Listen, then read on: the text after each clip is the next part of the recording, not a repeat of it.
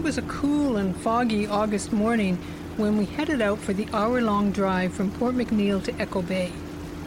There's an open stretch of ocean water that can be deadly to cross in a storm or in high winds. We cancelled our first trip because gale force winds were expected. This day, we left at 7 a.m. when the water is at its calmest. We pass island after island where no one lives until we approach Echo Bay. There are a dozen one story buildings tucked in a protected cove. Alex Morton's old home is just outside the cove. As we pull up to her dock, I can see several buildings perched on the side of the mountain. Back in 2003, Alex decided that the answer to DFO's rejection of her science was to do more science with more scientists. Collaboration was the key, and she could make that happen in her lab in Echo Bay. And DFO decided there was no sea lice outbreak. And um, yeah, that really ramped me up. So the next year, I applied for scientific license. I invited others who might want to study this problem to come and just live in my home for free because it's hard to it's hard to find a base of operations out in Echo Bay. You know, you either have to be on a boat or at a fishing lodge or something. It's very expensive. And um, this began the sea lice years. She called it Camp Sea Lice. That's where we're going.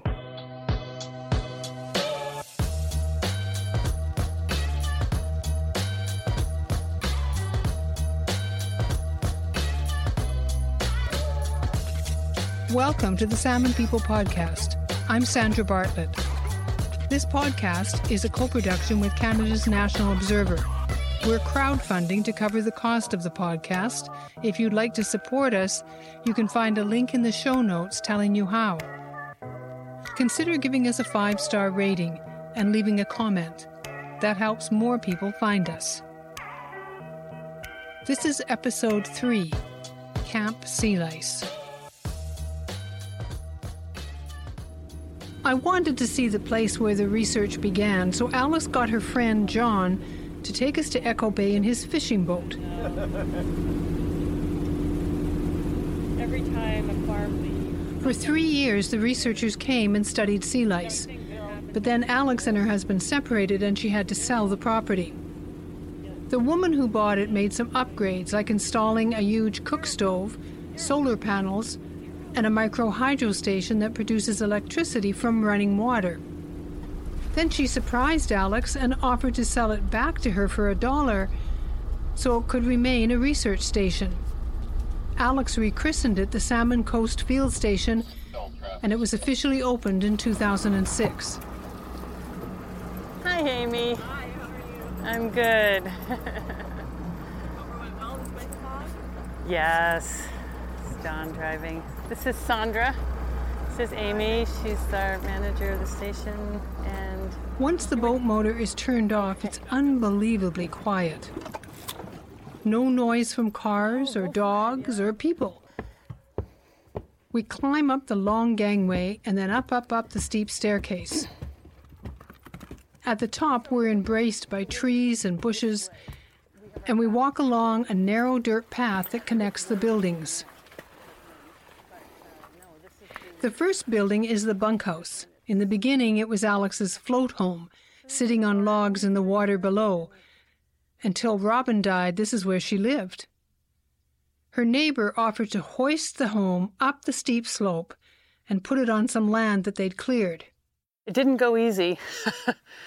um, it was a lot heavier than Billy thought, and it uh, broke a bunch of cables and ended up running back into the ocean. It's on skids, it's on logs. And the logs hit the beach, and the house kept going for a minute. And so I can show you out the side here. All the floor joists are a little bit on an angle. I feel like I'm in a settler's museum. Every room is tiny. No paint or wallpaper or decoration, unless you count pictures of fish. My son and I lived here.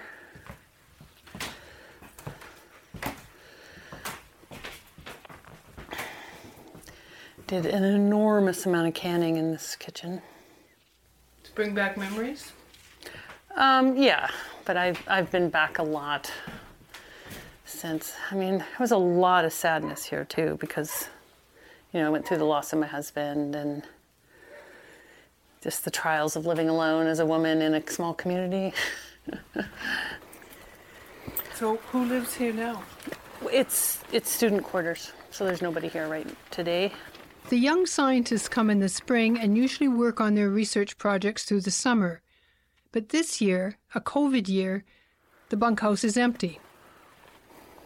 This little building had a washing machine in it that was run by a bicycle pump.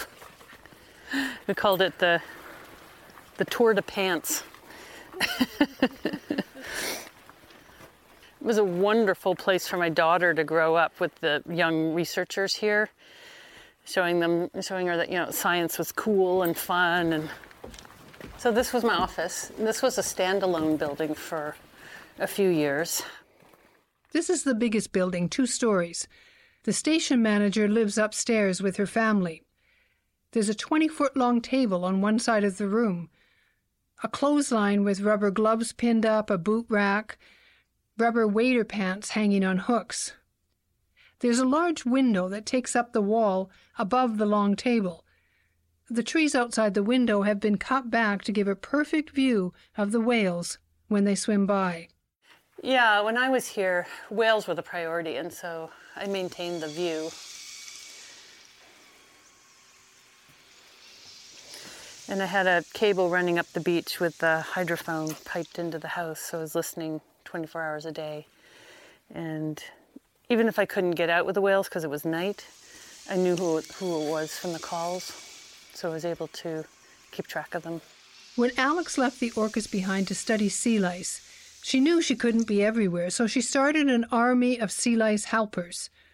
People who live all over northern Vancouver Island, willing to collect smolts and count sea lice for her research. Steve Berg is a commercial fisherman down in the Discovery Islands, and he was very concerned about the media that he saw on the sea lice infections. And he said, Is there anything I can do to help? I wrote him back, yes. Are you willing to um, catch juvenile salmon for me so that I can count sea lice on them? And he said yes. Farlyn Campbell and Jody Erickson were teenagers when they joined Steve on his boat. This is Jody. Yeah, I mean anything to do with catching fish was seemed like a fun idea. I didn't know much about fish farms one way or the other at the time. My brother used to work on one. Um, it was just a a job, pretty much. I met them on a rocky beach on Quadra Island. Farlyn and Jody boated over from Sonora Island where they live. They're in their early 30s and married. They've lived in the area all their life. And like everyone who lives along the coast, they started fishing as children. This is Farlyn. Yeah, like my brother started fishing with Steve and Alice. He was 12, and being a homeschooled kid that didn't go to school, he loved fish, and they needed another deckhand, and Tavish, my brother, was like, Oh, Jody, do you want to come as well? Because you love fishing too. When the fish farms arrived in the nearby strait, they didn't think much about them. So when Alex said she had concerns about the farms and wanted them to catch smolts, the juvenile fish, Farlyn and Jody, they were curious. No one catches smolts. Well, the thing about salmon smolts is you see them jumping out in the channel, and I'd seen them my whole life right in the bay in front of my house, but nobody has a reason to catch them. They don't. They don't bite a hook.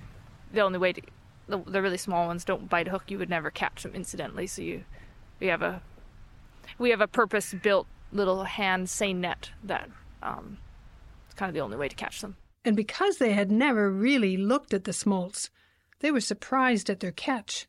I remember being pretty much shocked. Um, everywhere around home, they were covered in sea lice, like literally covered. We're talking little pink and chum that are maybe two inches long, and they were like almost hundred percent of them had lice, and some of them had like fifty lice. We went to Nootka Sound, and the fish out there had an, like an average of oh I don't know in the teens of lice per fish, and we had up to like forty five lice per smolt. Like swimming on the surface, lethargic, like eh, if you know anything about fish, you can see they're on their last legs. Yeah, we were in tears. It was really, really heartbreaking. You just, they're dying in front of your eyes and you and not just like oh a fish it's like oh yeah we just did a set of like hundreds and they're all dying if fish die in a fish farm and they do in large numbers farm workers scoop them out of the pens and dispose of them but wild salmon that are sick are easily picked off by birds or bears or seals and when that happens to a large number of wild fish there's no evidence they were sick they're just gone you can have 90% of the Fraser sockeye go missing in the Discovery Islands and nobody would know. Until four or two years later, they, they go fishing and they go, why is there no fish coming back? So the work of the Sea Lice Army all over northern Vancouver Island provided solid intel that should have been invaluable to DFO trying to understand the ups and downs of the salmon fishery. Farlyn and Jody took note of where they were finding the smolts and bit by bit figured out where the lice were coming from. Now they understood why Alex was concerned about the fish farms.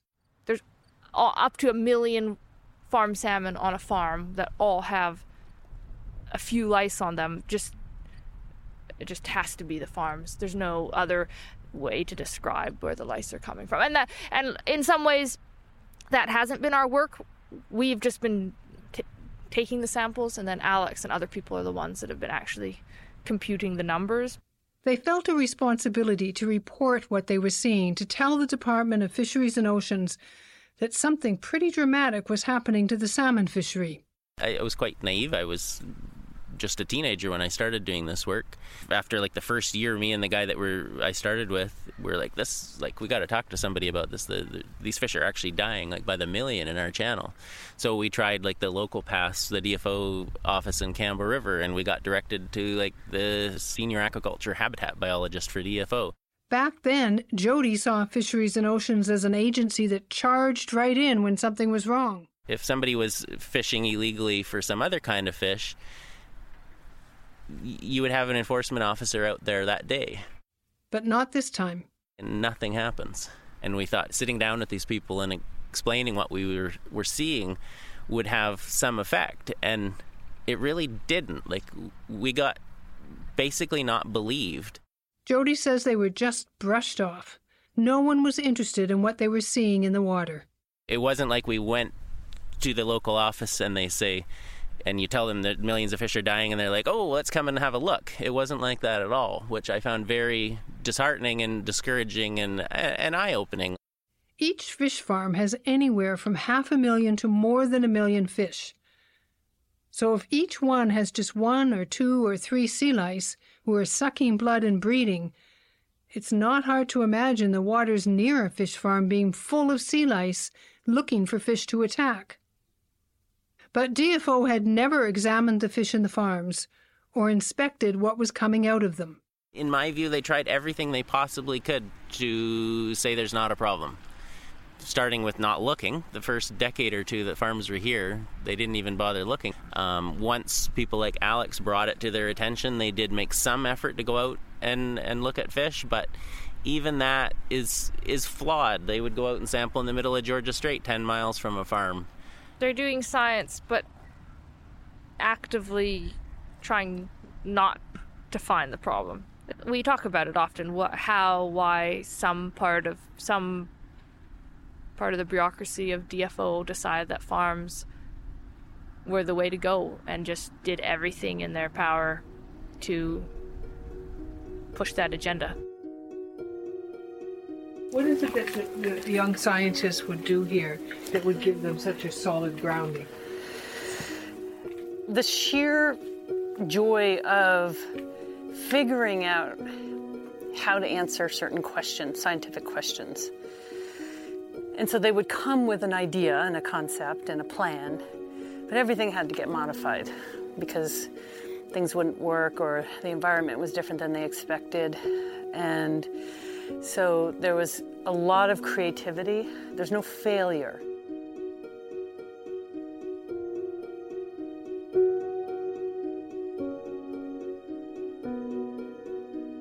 Between 2003 and 2008, dozens of papers on sea lice were published.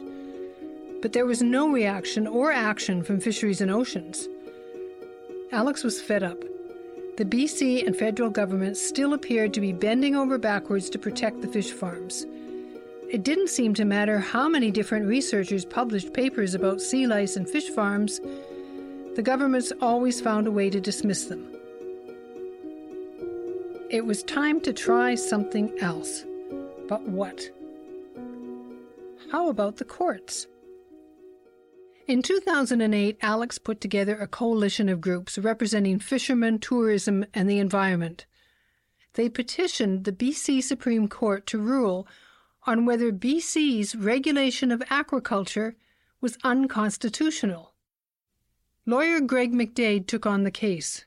As I thought about it more, I realized there's a huge constitutional problem here because the uh, Canadian Constitution is really just divided into two shopping lists of topics, one for the provinces and one for the feds. And the federal power over seacoast and inland fisheries is explicit. Under Canada's Constitution, the regulation of fisheries is a federal responsibility and can't be given to the provinces. Greg McDade has spent his 40 year career in environmental and Indigenous law. He was the first director of the Sierra Legal Defence Fund, now known as EcoJustice. Today, it's Canada's largest environmental law organization. And this was my first experience with fish, uh, with fish farming. When Alex came to me, I hadn't actually ever looked into it before, but I couldn't understand how the province had the legal authority to be regulating fish farming. And I didn't frankly, like the idea that fish farmers were in effect privatizing the ocean. The BC government had always put the fish farm industry under the heading of agriculture. By getting a license from the province, uh, they were able to take up, you know, two or three or four hectares of of ocean. Justice Hinkson's ruling in February of 2009 took control of the fish farms away from the BC government and dropped it in Ottawa's lap. Fisheries and Oceans could no longer refuse to regulate the fish farms because fish farms are not farms at all. They're fisheries. And that's a federal responsibility. The judge gave the BC government and Fisheries and Oceans 12 months to make the transfer of power. You know, it's pretty obvious that it should be a fishery. Just because you call it a farm, it, it, it doesn't make it one. One fish farm company, Marine Harvest, appealed the decision with the argument that it owned the caged fish at its facility and those fish constitutes a fishery that is private property. It said industry should be given ownership rights to the ocean where it raises fish. This opinion had never been challenged before. Now Marine Harvest wanted the court to confirm its ownership of the ocean underneath its fish farms. It was a fascinating case. I mean, we argued for a whole day, I think it was, about whether farm salmon are more like chickens. Um, you own the egg, you own you own the parent, you own the egg, you own the chick. That's what the fish farmers said. But the judge said, okay, wait a minute. So when a cow gets out of a farm, do you need a license to go get that cow? Well, the answer to that was no. You own the cow, you go get the cow. You don't need a hunting license. But when he asked, Do you need a license to catch your fish when they get out of your pens? The answer was yes. Well, he said, You don't own your fish. In the end, the court didn't rule on whether the Marine Harvest Fish Farm was private property. The biggest impact was that we slowed the rate of growth of that industry up until then was huge. Now, and you know, if you're losing a chess game, what do you do? You, you knock over the board. so this knocked over the board and provided a chance to readdress the federal role and to reestablish things. And and for a period of at least uh, three or four years, no no new fish farms could be licensed because the province didn't have the power to license and the feds hadn't set up their uh, structure. So that delay was significant. For Alex, the ruling gave her hope that Ottawa would finally put wild salmon ahead of the fish farms. But she points out a strange fact. Eastern Canada The province still regulates the industry. And the only reason the province is still running the show in Eastern Canada is because nobody took them to court. While Alex waited for the transfer of power, she decided it was time to confront the fish farm industry on their home ground in Norway. Most of the farms are owned by Norwegian multinationals. One company, Marine Harvest, now called Mowi, is the world's largest supplier of farm raised salmon. Grieg Seafood is also Norwegian. Cermaq, formerly Norwegian, is now owned by Japanese company Mitsubishi. For the previous two years, First Nation chiefs joined tourism operators, scientists, and environmental groups from Canada, Scotland, and Chile in attending the annual shareholder meetings of the three big companies in Norway. But Alex had not gone along. Well, I'm afraid of flying. and as much as I wanted to go to Norway, that was a block for me. In 2009, she got up her nerve. Next thing I knew, I was um, flying into Norway.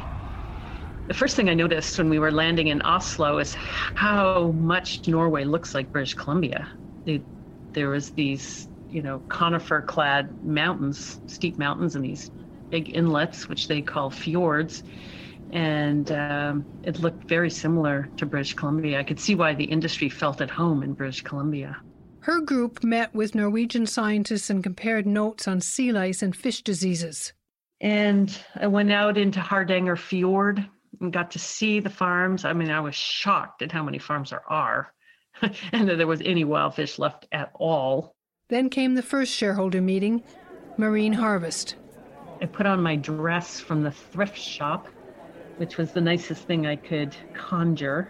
Um, I met uh, the daughter of the biggest shareholder of Marine Harvest, and you know she was polite, but we were clearly the riffraff. uh, they they looked at us all nervously, and uh, sitting next to me was a guy wearing powder blue um, cowboy boots and on the other side was a woman wearing a leopard print skin tight jumpsuit. Alex had only a few minutes to speak, so she got right to the point. Your farms are on the Fraser River Migration Route, which is our biggest salmon river in the world. And everywhere as you look uh, around the world, salmon farms are associated with decline of wild salmon. We so want to be neighbors with you, but it's gotten so extreme that many of us, and myself included, think you just need to leave British Columbia or go into closed tanks. So uh, I think it's important that you know that. As Alex walked back to her seat, past the management table, the chairman of Marine Harvest lifted his head. Thank you for your friendly comment. Uh, I had disappointed. We are not going to leave Canada. Chief Bob Chamberlain of Quiquasutinuk, a Quackneys First Nation, and Musamwag Zawadeno was the last speaker.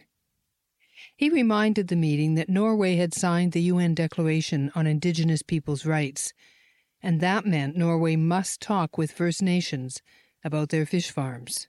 It is a principle that guides your operations as a company, and I ask you to bring that principle to the Broughton Archipelago, where we have seven wild salmon rivers on the verge of extinction, and the only thing new in our territory is agriculture. I'm tired of having conversations that have no end. I am tired of having conversations simply to be heard, knowing full well that Marine Harvest has not demonstrated to me an willingness to change anything at all. Bob had gone to these meetings for the past two years, but this year was his last. What I spoke of to the industry as well as to the media, saying, okay, so if when I'm here to tell you that they're not welcome, they do not have our consent. And uh, the the executive director internationally of one of the companies said to me, "We do what your in, what your country allows us to." And that's when I that's when I knew I was I was no longer making trips to Norway, that I doubled down and focused on our Canadian government. Chief Chamberlain finished his speech by making sure the meeting knew where Alex Morton stood in the First Nations community. I need to express to all of you the gratitude that I have for Alexander Morton. The work that she has done, the commitment that she has shown to our people's territory is astounding. And when she speaks, she speaks for us. The group went to other shareholder meetings, but the response was the same. They were allowed to speak, but no one addressed their concerns. Back in Canada, there was bad news. The sockeye salmon didn't come back. Normally, up to 13 million sockeye salmon would come back to spawn after spending up to three years out in the Pacific growing into adults. In the summer of 2009, there were only 2 million returns. 2 million instead of 13 million. It was the smallest fish return since 1941. No fish to catch. But even more disturbing, if the fish don't spawn, there'll be no eggs to hatch, no smolts to go out to the ocean, no adult fish to return. It's a really bad cycle. Everyone was asking, what happened?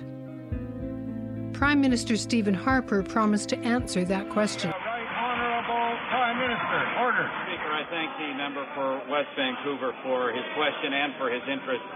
Tomorrow, Mr. Speaker, the Minister of International Trade, as the regional minister for British Columbia, will be making an announcement outlining the terms of a terms of reference for a judicial inquiry, as well as the uh, judge who will lead that inquiry. I basically won every single battle. But it did not win the war. The industry just kept moving, it just kept encroaching, it just kept growing. And even though we succeeded in everything we did, whether it was for me writing the papers or this trip to Norway or going to court, you know, winning again and again and again, it just, it never really got a grip on the monster. It just stepped over whatever it is I had done and just kept going basically uninterrupted.